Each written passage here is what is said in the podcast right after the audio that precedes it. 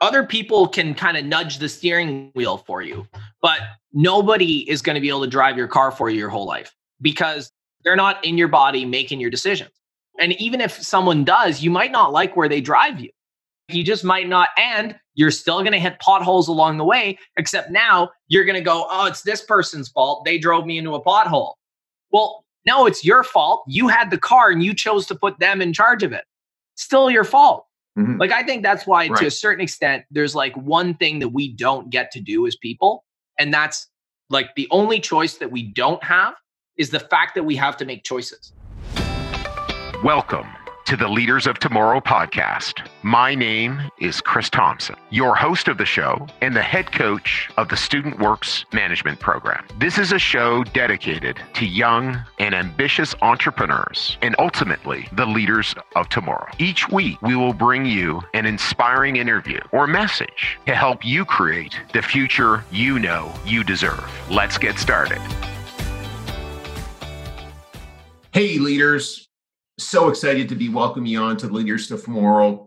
We have a back for another uh, podcast, Patrick Lalonde, the vice president of the Student Works Management Program. We have an amazing conversation about taking responsibility, taking 100% accountability for your life. What does that actually mean? You know, what's the power in that? Where are the pitfalls in that? And we move it around and look at it from all sorts of directions for me to get taking 100% responsibility for my life in all the different areas of my life has made such a difference in my life. I know you're going to love this podcast. I know it is going to become one of our most listened to podcasts uh, over the years. It's evergreen. So please listen.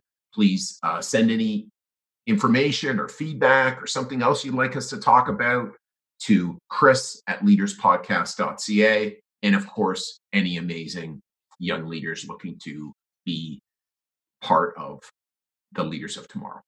Thank you. Hey, leaders. I'm really, really excited to have Patrick Lalonde, the vice president of the Student Works Management Program, on the podcast again. And we had a, an amazing conversation last week. I'm not exactly sure about the timing when we will record or, or you know hand out or deliver these podcasts. But we've identified that there's a real opportunity for us just to talk about really amazing themes that we have in our program that really really make an enormous difference in the lives of successful people. And today and we believe that we'll be we're, we're doing this one now that we'll be doing more in the future around different themes. And um, the, this can be evergreen material for any leaders who are interested. But the first concept we're going to be talking about is taking responsibility. Okay. And taking 100% responsibility for everything in your life. Okay. And I thought, I was thinking about when did I first come across the concept that I should be 100% responsible for everything in my life? And one of our former alumni, Jay Wong, who's been on the program, had Jack Canfield on his podcast recently. And Jack Canfield, for people who don't know, has literally written dozens and dozens and dozens of best selling books, many of them under the chicken soup for the soul concept. Famous author, famous speaker.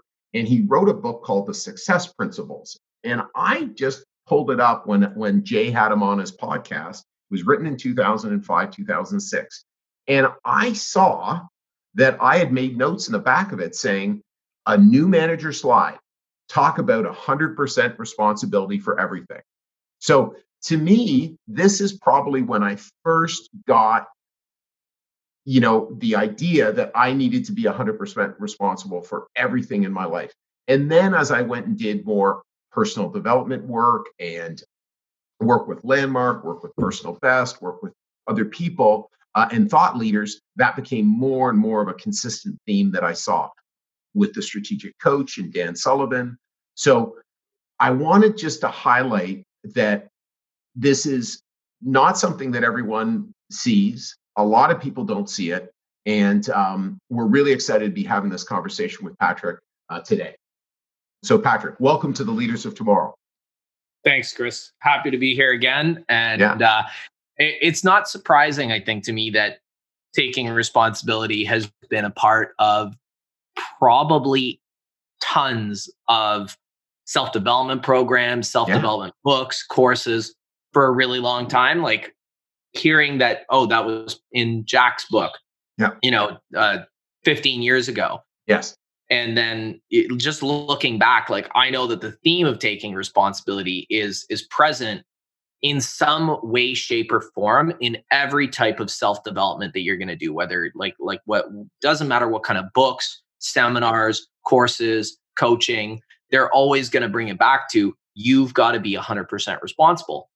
And it doesn't surprise me because I think I don't think that you can do anything really big and really difficult until you've got this one piece figured out. Like until yes. that part is really like you get that clearly, whether you had to sort of get there by reading and then thinking about it and kind of piecing it together, or whether you were just already there implicitly. Like yes. sometimes you might have grown up with that and you just yeah. don't even know that there's another way to look at it. Yeah. But I think I don't think you can achieve anything if you don't have that ability to just be 100% responsible. Well, and it's it's interesting about you know there is something to i got that i was the cause in the world you know if i was going to get great results in swimming or in business or in uh, school or or in life i was the person that needed to act on it. But there is something to 100% responsibility taking full ownership right? There really is kind of like a cliff to that. Really? Meaning all this is my you know and a lot of times people go to fault. So you know my faults you know and and then people go to victimhood right and that's not where this yeah. is so how do you how do you decipher that how do you typically you know tear that apart patrick so it's really interesting i saw a clip a couple years ago i think it was like one or two years ago tony robbins got in a lot of trouble because he made just not necessarily bad comments but he kind of made it sound like there was something wrong with the Me Too movement. Right. Or he's, you know, and really what what he was going after in in what he was talking about was the there's actually the there like I was looking at that because what happened for Tony was Tony was talking about victimhood at the individual level. Mm-hmm. And a lot of people looking at what he was saying were hearing about victimhood at the level of group or of, of community. Right. So what happens is obviously like if you're in a group or a community you can look at somebody who has suffered something right and want to help them want to put resources in place to help them recover and all that and so at the level of group being able to identify a certain oh this person needs a bit of extra help because this happened or that happened is a good thing right but at the level of individual when you make yourself a victim right and you live in victimhood, the problem is is it takes all of your power away. Yeah. Yeah. Right? So for yourself, if you become and you define yourself as somebody who is a victim of X, Y, and Z, it creates this this sort of barrier around you where you're like, as a victim of this, these are my, I can't go outside right. of that. And it defines you as somebody who's powerless. So it takes away so much personal power. And obviously, when I listen to it, because of the training and, and the books and, and all the, the, the time I've spent on this, it was really clear to me that Tony wasn't saying, Hey, you're you're wrong for being a victim of, of a crime, you know? No. Yeah. Or somehow like that's somehow, somehow yes, bad yeah. that you were a victim. It's like, no, no, yes. that's that's I yes. but no. it could sound that way to somebody who wasn't differentiating between how you treat yourself or do you treat yourself like a victim or do you treat yourself like somebody who's responsible and who's going to just take responsibility for it and you know take actions to move on so it's a very very fine line and i think that's where the confusion comes up because if you look at taking responsibility this is a really touchy topic but i'm i, I want to dive into it because i think it's it's really important but say somebody you know left like they they park in downtown Montreal and they leave their laptop in their in their car. Yeah, perfect. That's a big Great no example. Great example. Right? That's a big no-no in Montreal because you know that it's it's a well-known fact that there are people who will break into your car and steal stuff if you park your car on the street in downtown Montreal and you have your laptop or you have something that's worth a lot of money in it.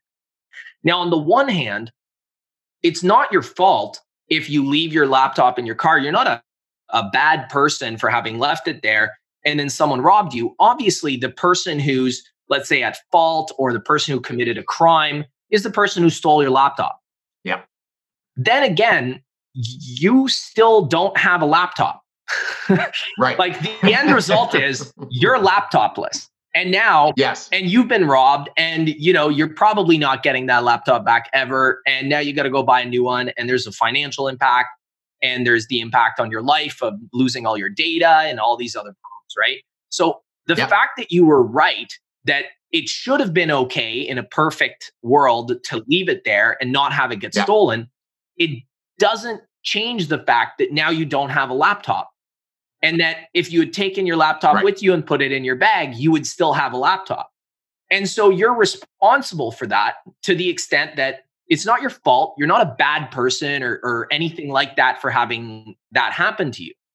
But you could do something in the future to avoid it. You can put measures in place to protect yourself. And you need to be responsible yeah. for that because no one else is going to be. Right? Like you've got to watch out for yourself, for you know, your stuff and to take decisions that are going to put you in the best possible position.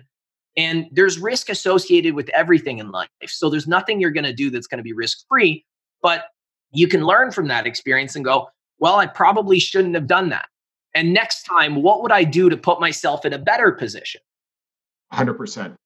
Well, and just to share, Pat, I remember earlier on in my life, I, I mid late 20s, I was going up north uh, to my parents' place and I parked my car and I put some bags in my trunk, but some bags in. So, as a parent, someone smashed my window, took everything out of my car. I lost $3,000 worth of stuff yeah. or whatever it was. And again, I took responsibility, meaning I shouldn't do that. That's not something I should do. And again, so you'll see me at, at like I'll carry my briefcase with my laptop out for dinner sometimes, or if I'm traveling or whatever, or what can I do? How can I get that someplace? Because again, it doesn't work for for it to be there. So it's I'm yeah. 100% accountable. So that's one piece, and and and it is kind of a a touchy subject with people, you know, sort of wading into uh, you're 100% responsible for everything that happens in your life. So there's an example. But, you know, one of the other things that, I, that who do we typically blame or who does the average person typically blame? And I was sort of thinking parents, the government, billionaires, our boss, ourselves. So, you know, I, I'm not smart enough. I'm not good looking enough. I went to a bad school. These are typical you know sort of things that run through people's minds about who do they blame? How am i not responsible? Well it's the government or god those billionaires got everything or or my parents. or i couldn't have done anything. I was born yeah. this way. This is just how the i'm i'm it you know it's it's not my fault because i just don't have that skill set or i wasn't born with that the ability to do that well. And it's like and i think that's where it's just so important to realize just first of all how pointless it is to blame. It's just a complete waste of energy, right? Because right. Well, I guess before we jump into that, I did want to share also. I actually had the same thing. I got okay, I sure. got robbed out of my car years ago. Same thing. And I think there's something really powerful to looking at that and then just saying, you know what? I parked it here. I made the decision. This was my choice. Yes. I had something happen, uh, uh, like the, the best example of this that I could ever come up with taking responsibility was I had this friend of mine who drove his car to go somewhere and parked it on the side of the road. And yeah. there was a, a there was a bit of an ice storm that day. It was it was like this road conditions weren't amazing. Right. And after he parked his car, somebody kind of swerved off the road and hit his car. And there was this big disagreement and basically i'm i'm pretty sure my friend ended up getting like basically pretty screwed in the whole situation where the person never really paid him for the damages and and they they blamed they said he wasn't parked properly even though he was well into the median and and it caused them all sorts of problems right And I said, well, you know, you just need to take responsibility for that. And he's like, well, what right. do you mean? I was like, well, you chose to drive a car. And inherently, like that's yes. not even to say you chose to drive a car in bad conditions and blah, blah, blah. But you just made the decision, nope. I'm going to own a vehicle.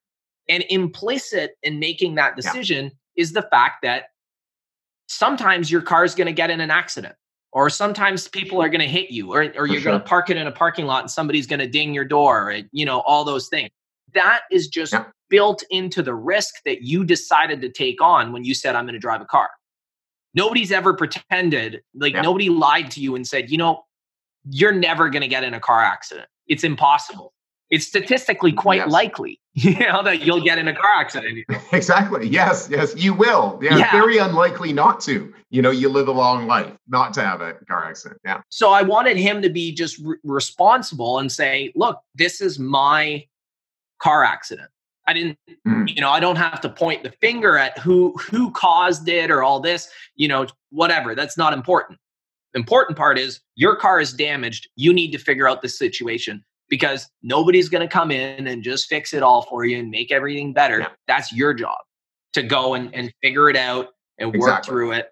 And it's just a part of life. Like you made this choice. You chose to drive a car.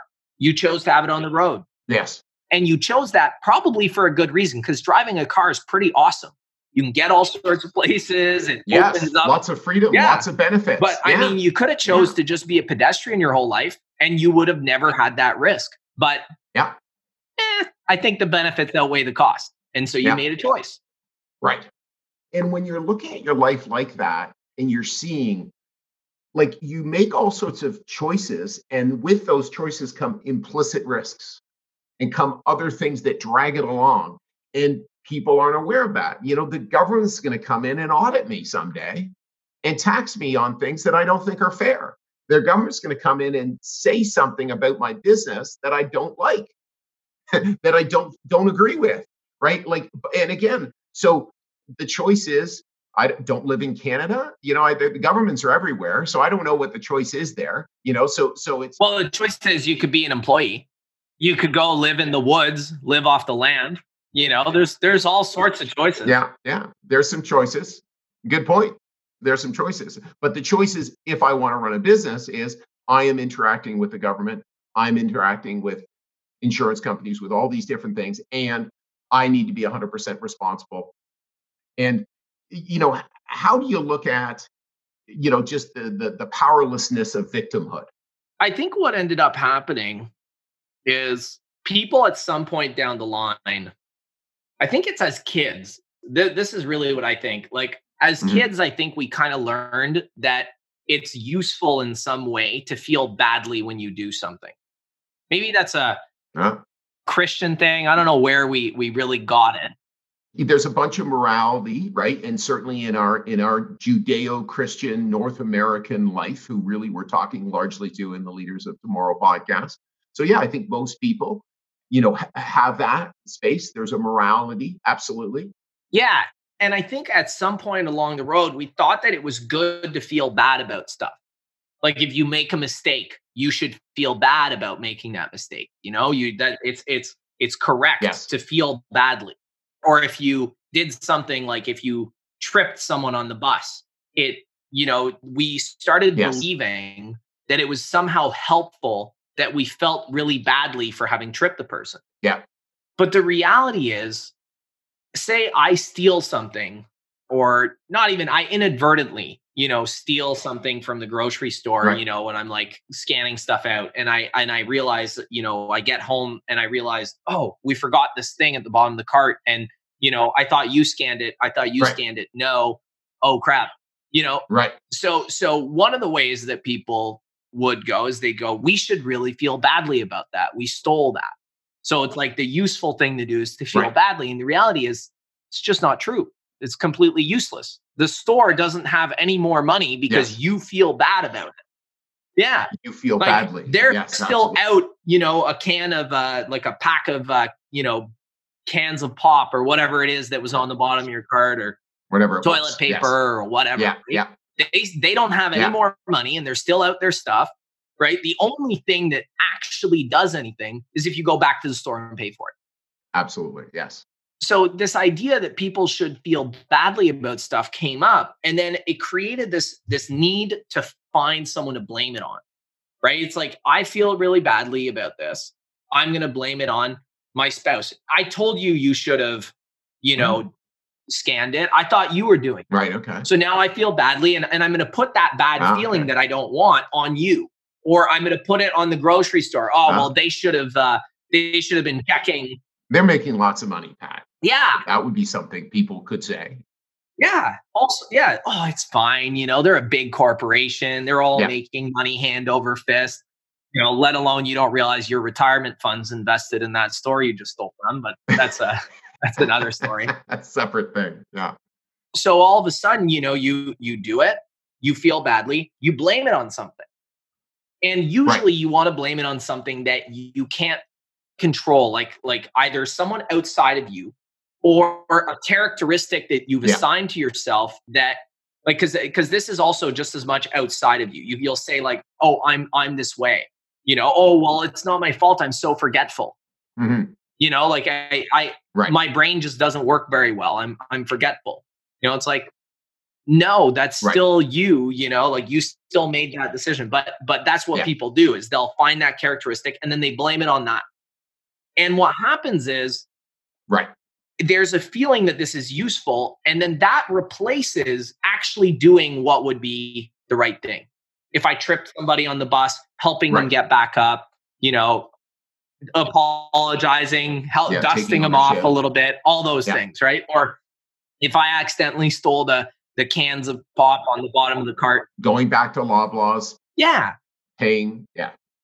So i think there's there's like that's the problem with victimhood is you know instead of looking at it from a practical point of view where you're going like how do i just like make this situation better or how do i make sure this situation doesn't happen again? You're looking to blame not be responsible for it you know so that you don't have to feel badly but there's no reason to feel badly about it something bad just happened it's like cool that happens to everybody in their life right. like bad things happen all the time and they happen to to you know they happen to everybody right? So when you start to define yourself as a victim, then you create these barriers of, well, it's these people in society, it's this, and it's all these things I can't control. And the reality is, you stop looking at the things you can control.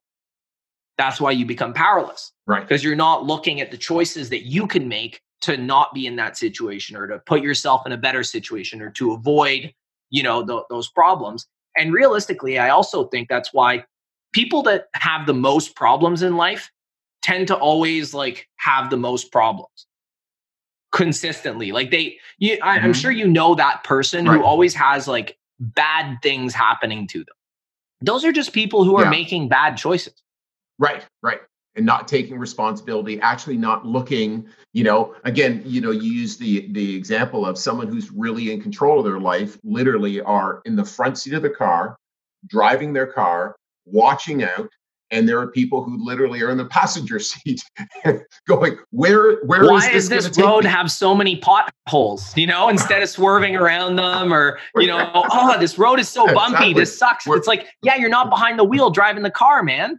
Who's going to take care of me? You know like who's going to take care of me to make sure i make good decisions right? You know and and sort of seeing that no one's going to take care of you. That's actually your part of life.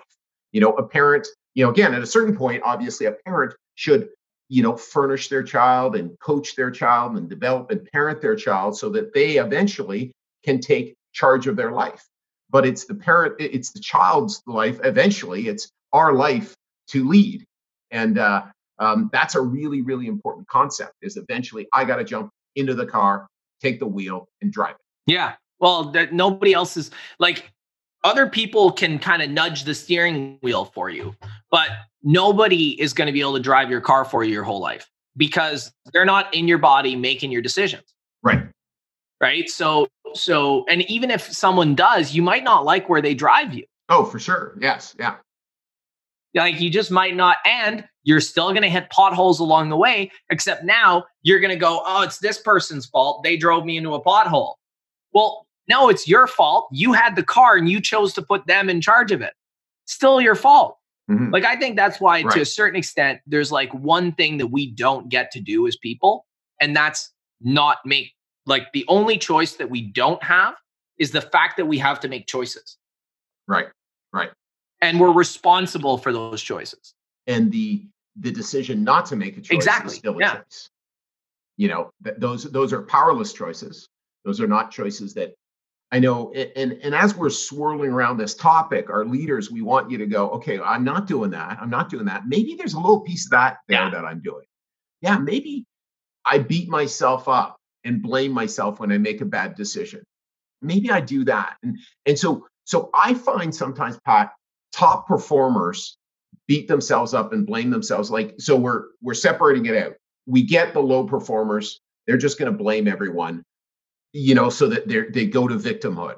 I find sometimes top performers think I can't be a top performer without this constant like I need to hurt myself. That I've, yeah. I've got to, I've got to win. I've got to win. I've got to perform. I've got to perform. Go, go, go. And and why I know this is because I had that for decades in my life, or or you know, starting to unwind and unwind and unwind for a long, long time. And there's a lot more peace in my life. But I used to think that that that was actually what was getting my results in my life, and it wasn't.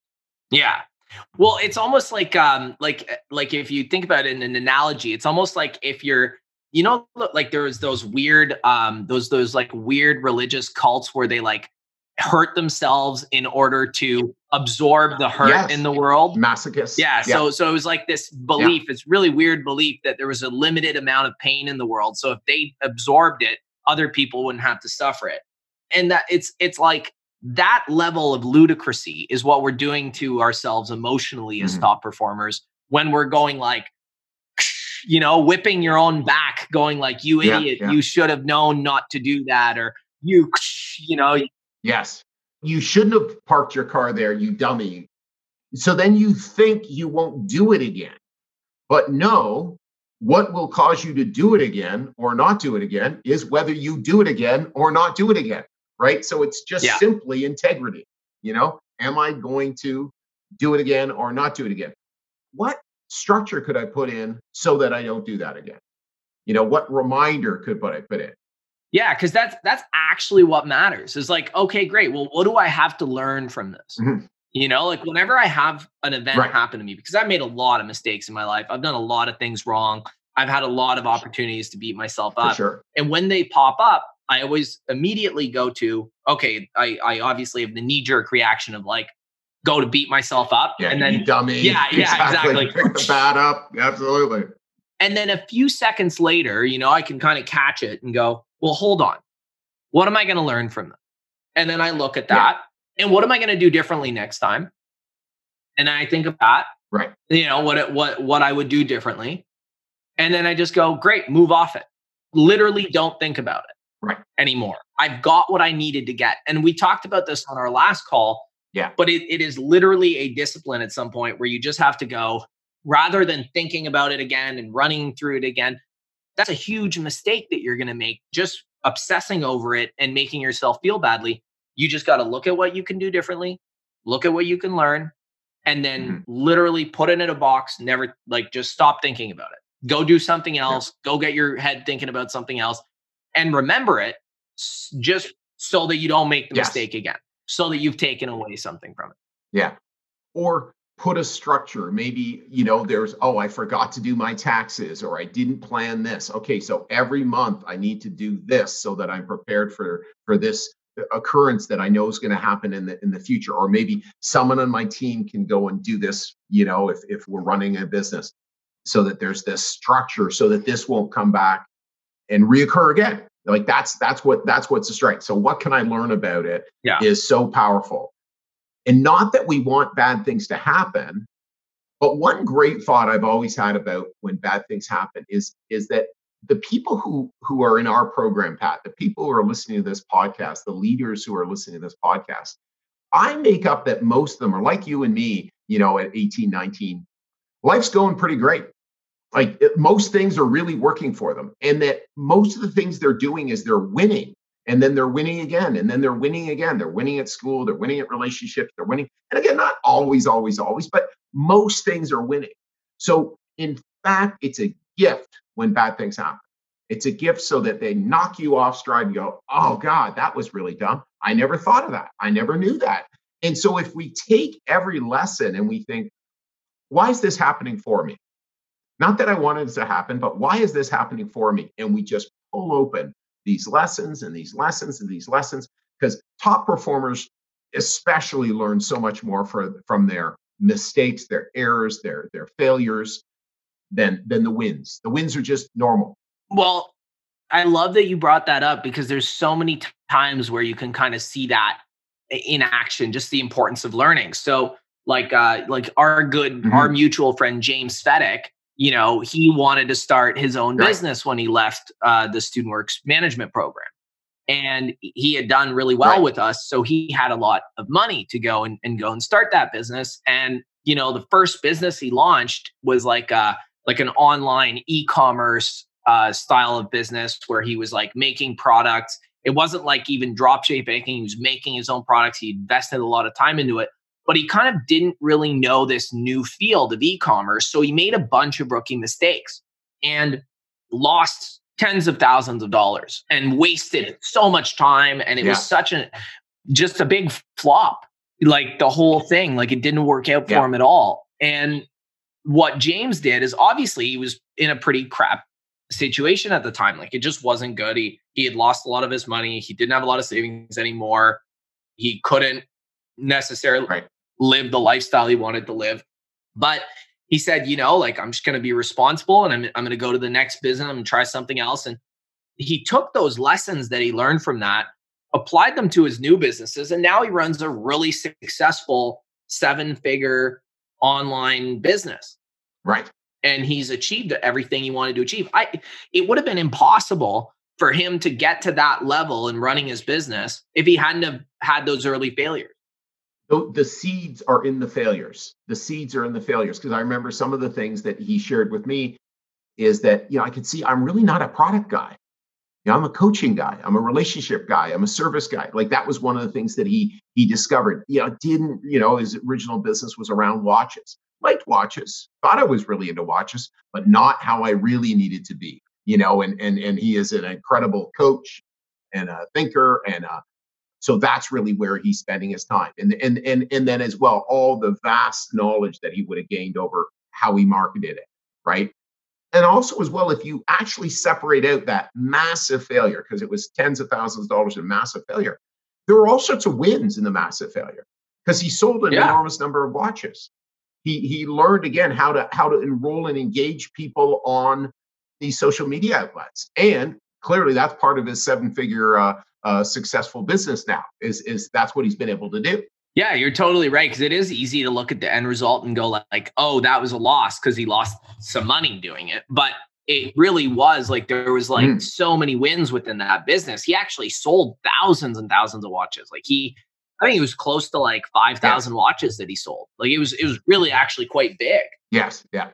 And the other thing too that I I thought was so interesting. Like I have another friend who who lost some money in the stock market you know like especially right now it's so easy to lose money in the stock market in an economy like this like where where we just went through one of the biggest like right. biggest economic crashes drops ever. Yeah ever i think they're saying now you know so which yeah. given the fact that our society is still holding together and nobody's starving tells me that we're the wealthiest we've ever been and just so friggin' lucky. That's a that's a different story. 100% but yeah so he lost a bunch of money on the stock market and like it was the first thing that I thought of is you are so lucky that this happened to you right now. Because I know this right. guy is going to be a millionaire. Like it's only like the the way he's going right. to like work and live his life and the way he's he operates, it's clear he's going to be a millionaire. And millionaires lose like millions of dollars in one shot when they make bad market decisions in times of uncertainty. Right. So at least for him, it's just a couple tens of thousands of dollars. And he's going to be able to go and and recover from this and pay off his debts or whatever it is and get totally good. It's not going to be a big yeah. deal for him in the long run. But he learned so much from this that if he actually utilizes the lessons right. out of this, it will save him hundreds of thousands of dollars in bad investments when he's a millionaire. So as long as he 100%. takes those lessons and has those takeaways, he's good to go. This is a blessing, you know? Yeah. I've I've had I got punched in the face as a teenager in a like in a whatever disagreement situation. Right. And the whole thing, like I had lost I lost a tooth in the fight.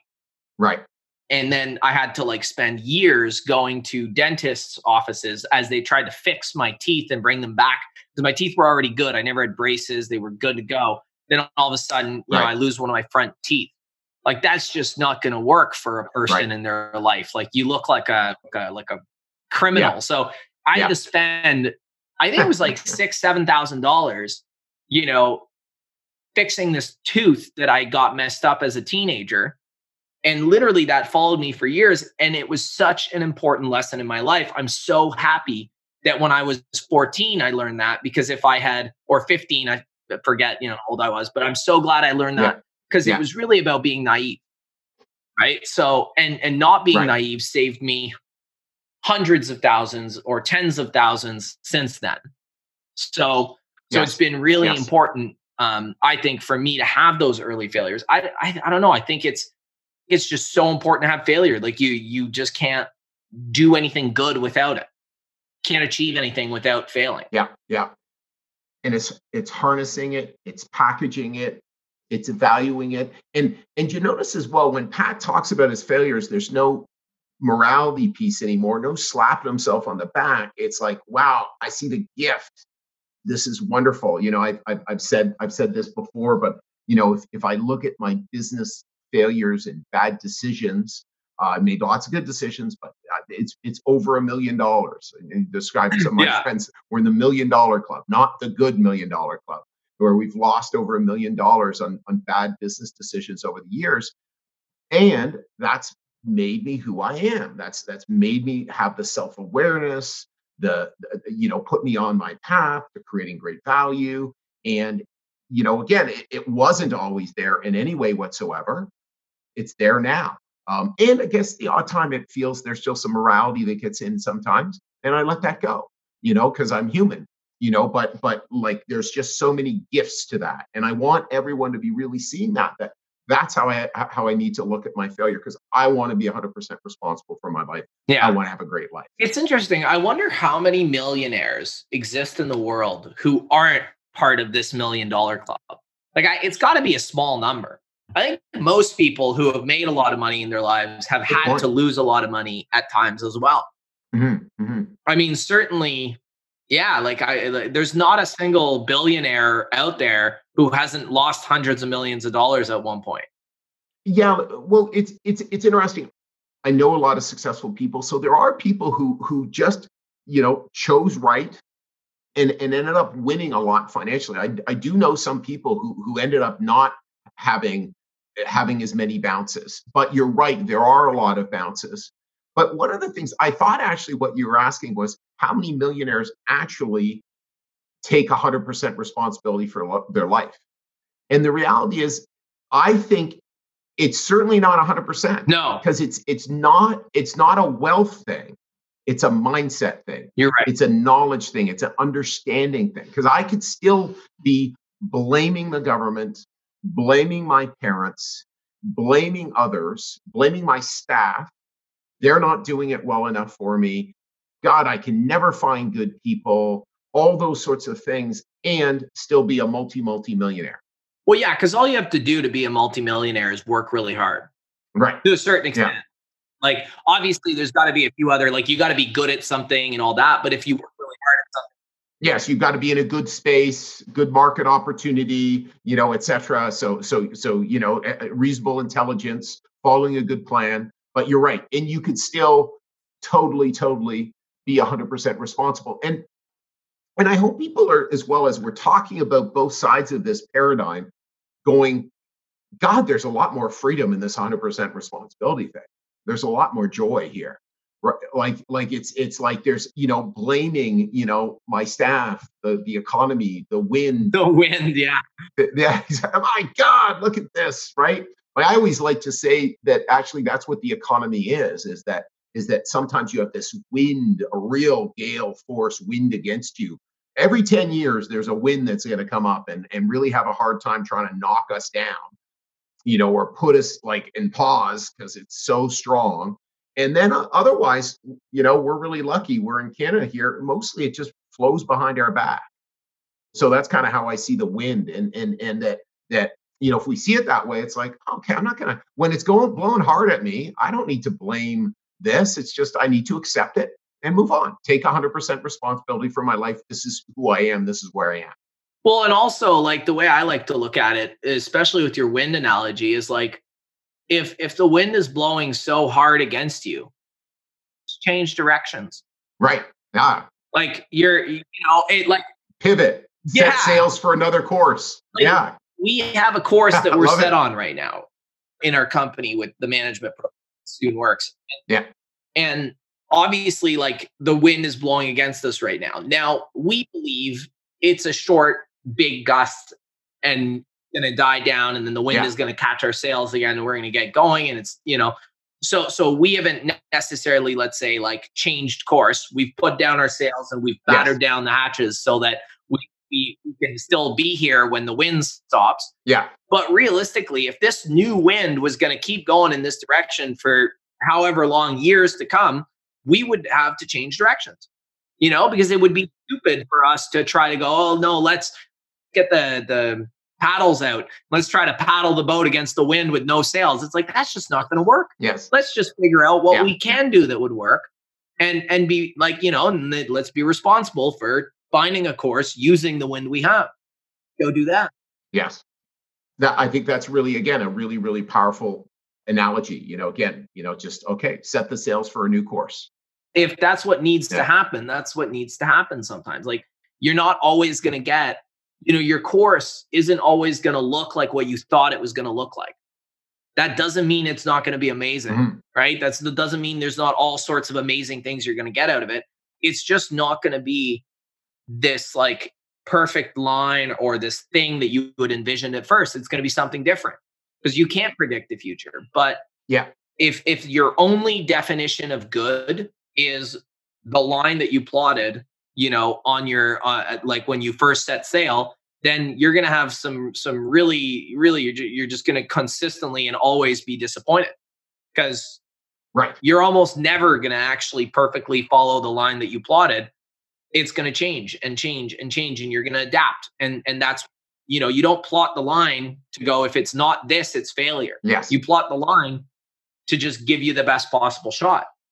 Well, and it's it's interesting as well as I always think there's a little bit of craziness in entrepreneurs. You know, like uh, Govind Yarman, you know, one of our favorite alumni, and he's been on this show. And if you haven't listened, go listen.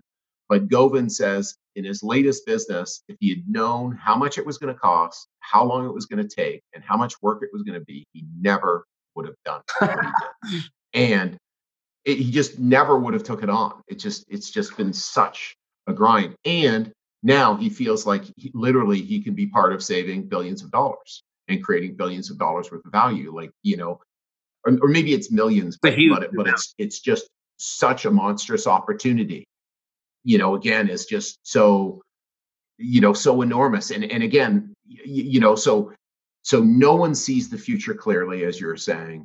This, you know, and having that, and and by the way, as well is in deciding, like it's kind of like you see a little small hill when you start your business, and then all of a sudden you get up to that hill, and then you go, oh my god there's a oh, there's a mountain range behind there yeah and then and then you get there and then you go oh no that's, yeah. that's a small small mountain range you know yeah. behind there yeah Oh no, it only gets like the uh, the challenges only get bigger, the mountain ranges only get bigger. Like obviously there there's all sorts of ways that you can go and approach your business, but I I think if you're expecting it to be just small hills, you know, there's no way you're ever going to be an entrepreneur. And realistically, it, it's the same thing about life.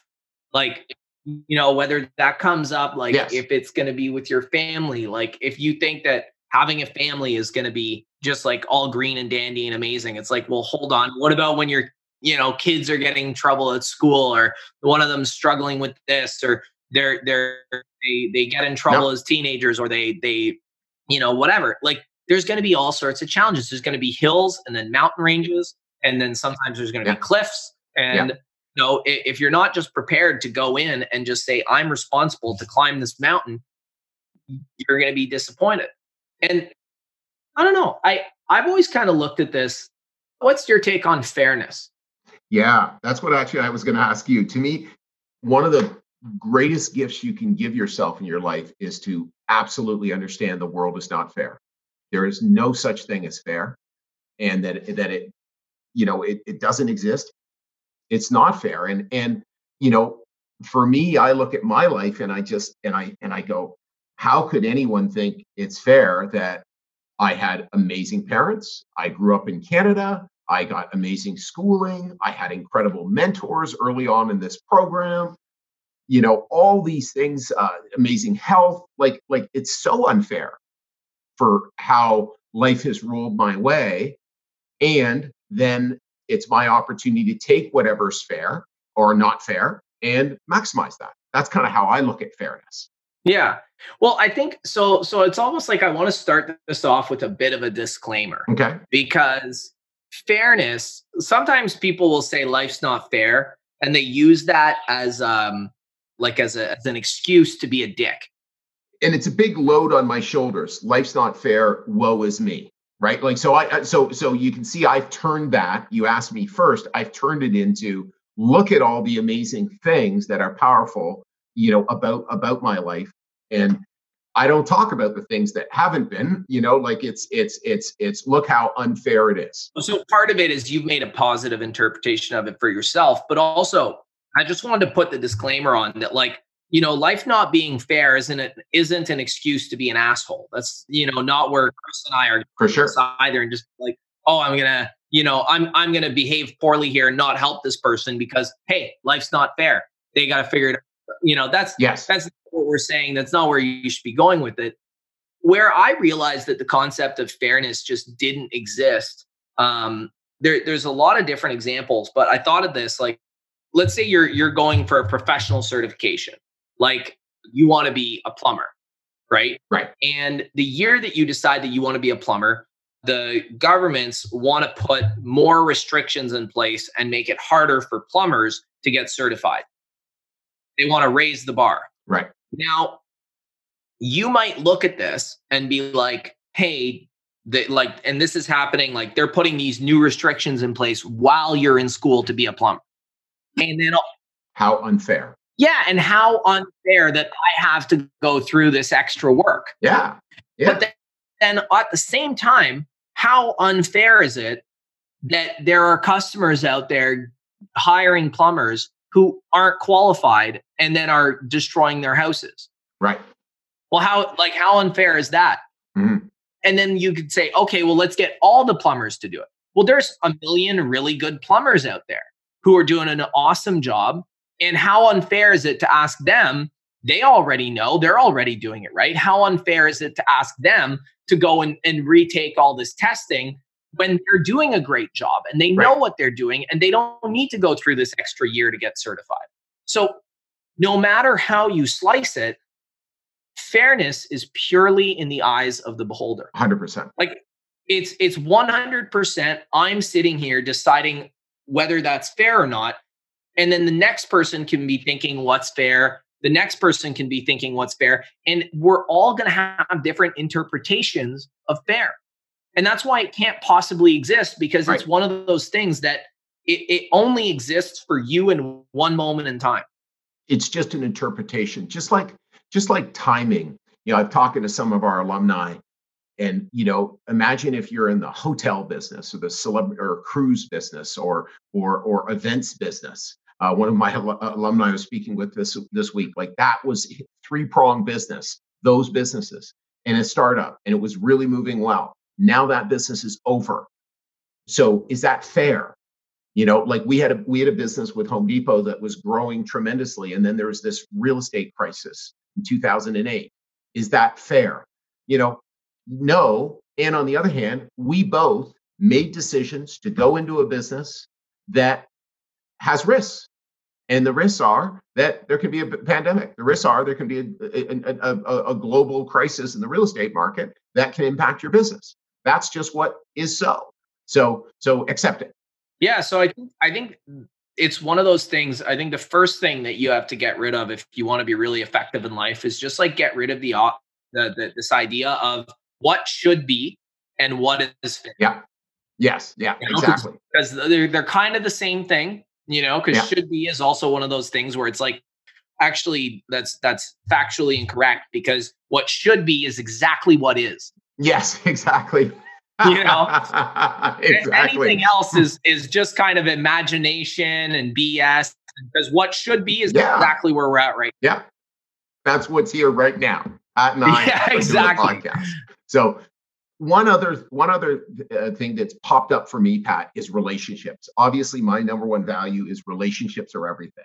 So as an ex- example who is responsible for your relationship so you're in a in a significant other relationship you know how do people typically think about relationships in regards to who's responsible i think most people will look at it and say it's both mm-hmm.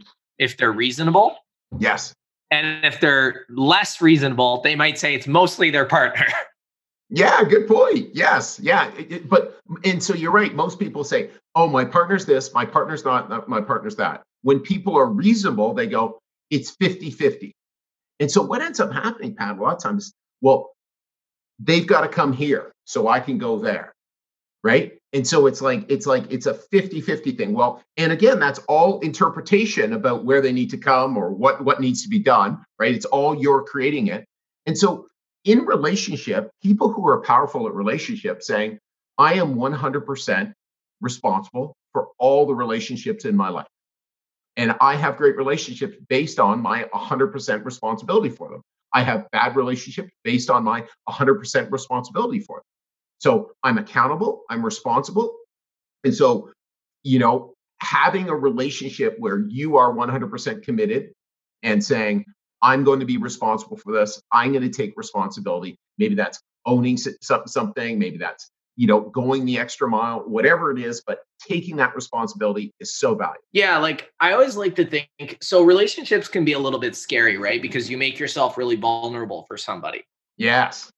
So I always like to think about relationships as a lot like um I think the term for this is like a, a Mexican standoff where like you've got the the everybody's okay. pointing guns at each other and, and, they're all like you drop your guns first. No you drop your you know like one of those like you okay. in the movies I don't think it's a real thing that ever happens sure. but it's like that that movie idea I, I like to think of like to a certain extent because it's scary to put your guns down and put your guard down and be vulnerable and right. and just be open in the relationship yeah. all that authentic yes people would rather hold their guns up and be like i'm protected or you know that that sort of idea so really what's happening is when you describe the 50-50 model it's two people pointing guns at each other going you put yours down and i'll put mine down okay let's move them down an inch let's move you know and if you want to be any good yeah. or and, and have an incredible relationship You've just got to put your gun away.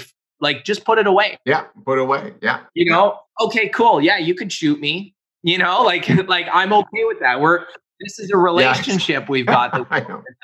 and by the way, that doesn't mean expose yourself to all sorts of risk because you know, like, there's all sorts of examples. Uh, we could talk about that in a second, but that doesn't mean expose yourself or to all sorts of risk but in terms of like emotionally and you know just being open honest, authentic, put your guns right. down, talk, work it out, be communicate, you know, just be there.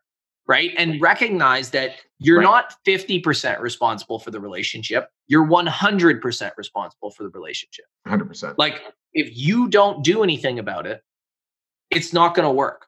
If you get 100% and, right. and, you know, obviously you're, you're going to like make sure that you ask you know part of giving it 100% is also kind of being able to ask for what you need and looking for what you need and finding somebody who can give you that so part part of it's kind of built into that but it's also just giving it 100% that you're fully responsible for it like if your spouse is pissed it, you, you like you can go and solve yeah it's not their fault to go and, and Yeah. not be pissed. It's your responsibility to go and figure this Hey, conflict leaders, out. I hope you're enjoying this episode so far. Since we started this podcast, every person you've heard from has been one of the incredible alumni of the Student Works Management Program. In large part, that's how I got to meet these amazing people and participate in their development. Starting now and only for the next few weeks, we'll be on campuses across Ontario, Quebec, and the East Coast, interviewing students who think they have what it takes to start their first business and get started down the path of entrepreneurship. If you think you have what it takes or know someone who might be interested, visit leaderspodcast.ca slash apply and start your application process today. Once again, it's leaderspodcast.ca slash apply. Now back to the episode. So, so there are actions that you can take that can make a difference. It's taking responsibility for your actions that you know were part of this dance that isn't working right now. So that's what taking responsibility is in a relationship. So I wanted to bring bring that in as part of our cons- cons- uh, conversation around re- responsibility because ultimately, what do we want in our life? Yeah, we want to be leaders. We want to be really powerful and we want our relationships to really really be incredible because again to grow any great business i need all sorts of powerful relationships so again taking ownership for each and every relationship in your business in your life is going to make all the difference Yeah, and I I gotta finish this off by saying that like that was probably the last piece where I was really able to figure that out Mhm. was in relationships. Like that was the sort of the one that took the longest was to Sure. be completely responsible there because I think it was for me personally the the one where I struggled the most or it took me the longest to kind of become fully responsible for it and being fully responsible for it just opened up so much Mhm. like yeah I, I can't even describe it like areas where i think the best example is a lot of times when like my partner was really um would get upset or just not be in a good mood or anything along those lines i would automatically go to a place of like like it, it's like i took it as i was being blamed Right. i'd go to a place of, of like why are you being this way with me this Right. is unfair or they like i didn't do anything this isn't Right. my fault or i'm not wrong for Yeah. for you feeling this way because i didn't do it or things like that and i think that's a natural place for people to go to and then all of a sudden it was like actually this doesn't actually matter whether it's my fault or whether it's someone else's No. fault yeah what matters is my partner that i care about is in distress for sure and I can either try to do something to help or let them suffer. And, you know, that's it. Right now. Yeah. Yeah. I think so. I think that's like a starting point. And then if you're, if you can even get your partner to see that and to Right. start to adopt that point of view, it's even easier because then, you know, there, the, the blame part of the relationship can actually just kind of wash away wash away and you Yes. just work together. And it's so much more powerful when you can do that. You can have such better a relationships with your spouse, but also with everybody you work with, with everybody in your families and your so Yeah. it's so Well, such a big and that actually speaks to actually one of the amazing things about working you know in the student works management program is people take responsibility and put their hand up oh i, I created that oh sorry i'm you know and we have a blameless culture largely overwhelmingly you know there's just not a lot of blame in our in our in our business. And and it's just like oh what can we do next? Oh, why is this happening for us? What can we put in place so this doesn't happen again? Oh i got that happen. Thanks for taking responsibility. No concerns. Let's move on. We don't spend a lot of time in that space, which is just so powerful, right? And, Yeah. it, and it and just because we will so much want to blame ourselves, we will so much want to, you know, because that's that's our natural go-to. So letting that go and then being in an environment where people are letting it go is really powerful. Yeah. I just had a thought while you were saying that. We would make the most lame reality show you've ever seen. Yes, You know, it just- it would just be like, You know, there'd be no freakouts. There'd be no big, you know, oh, something stressful would happen and everybody would go. And everybody'd be like, "Oh man, like you know, it'd be the typical like HGTV renovation thing going on, and the guys freaking out, and everybody and these yelling at employees, and it's like all of a sudden they just imagine them all standing there going, "Okay, guys, what went wrong today? oh yeah, I forgot to do this. Okay, great. So so what are we gonna do to make sure that we don't you know have that happen on our next build? Oh well, I think if we put this this system in place, it's going to really help solve that issue in the future. Great. That sounds like a great idea. Okay, great. So let's put that in place and uh, let's go have a great day. exactly. no. Nobody would watch. It'd be the most boring show ever. yeah, boring, effective, powerful, uh, stri- yeah. lots less stress, lots more oh, love. Yeah, yeah. yeah, exactly. But yeah, no, I don't watch reality TV. But thanks for thanks for sharing that. Yeah. So, Pat, anything else you want to add around taking responsibility? No, I think the only thing I want to leave people with is the idea that I like if there's one thing that somebody listened to this whole conversation and got, I think it's like feeling bad about stuff does nothing good for anybody. Right. It is yeah. a waste of your time and effort, and you didn't fix anything and you didn't make anything better. And you just made yourself feel bad and then blamed it on someone. Right. So if you're going to make any sort of strides in this, just do something about it. Mm-hmm. Stop mm-hmm. blaming, stop feeling bad because the feeling bad thing, that's a lie. I I always thought of that. It it's uh it started from a really useful place of like let's identify good versus bad. Bad morality. Really. Yep. And then it, it's it's like a virus that mutated and changed, kind of like this virus we're dealing with now. But it's a it's a virus that mutated and changed and all of a sudden turned into something like that really stops people in their lives. So yeah, I think you start to work on just nipping that in the butt, get that bad feeling out of there, and you'll just be so much more effective. Love it. Well, Pat, a really, really powerful conversation today. Thank you so much for joining the leaders of tomorrow. And uh, I know we've got another one in the works. So you have a fantastic day. Cheers, Chris. Bye. Cheers. Thank you. Hey, leaders, I hope you enjoyed this episode. By now, you are aware that we work with ambitious students every single year to not only help them run their first successful business, but to further their development as a leader and give them an unfair advantage in the future over their counterparts. It's why starting now and only for the next few weeks, we'll be on campuses across Ontario, Quebec, and the East Coast interviewing students who think they have what it takes to start their first business and get started down their path of entrepreneurship. If you think you have what it takes or know someone who might be interested, visit leaderspodcast.ca slash apply and start your application process today. Once again, it's leaderspodcast.ca slash apply, and I can't wait to see you on the other side.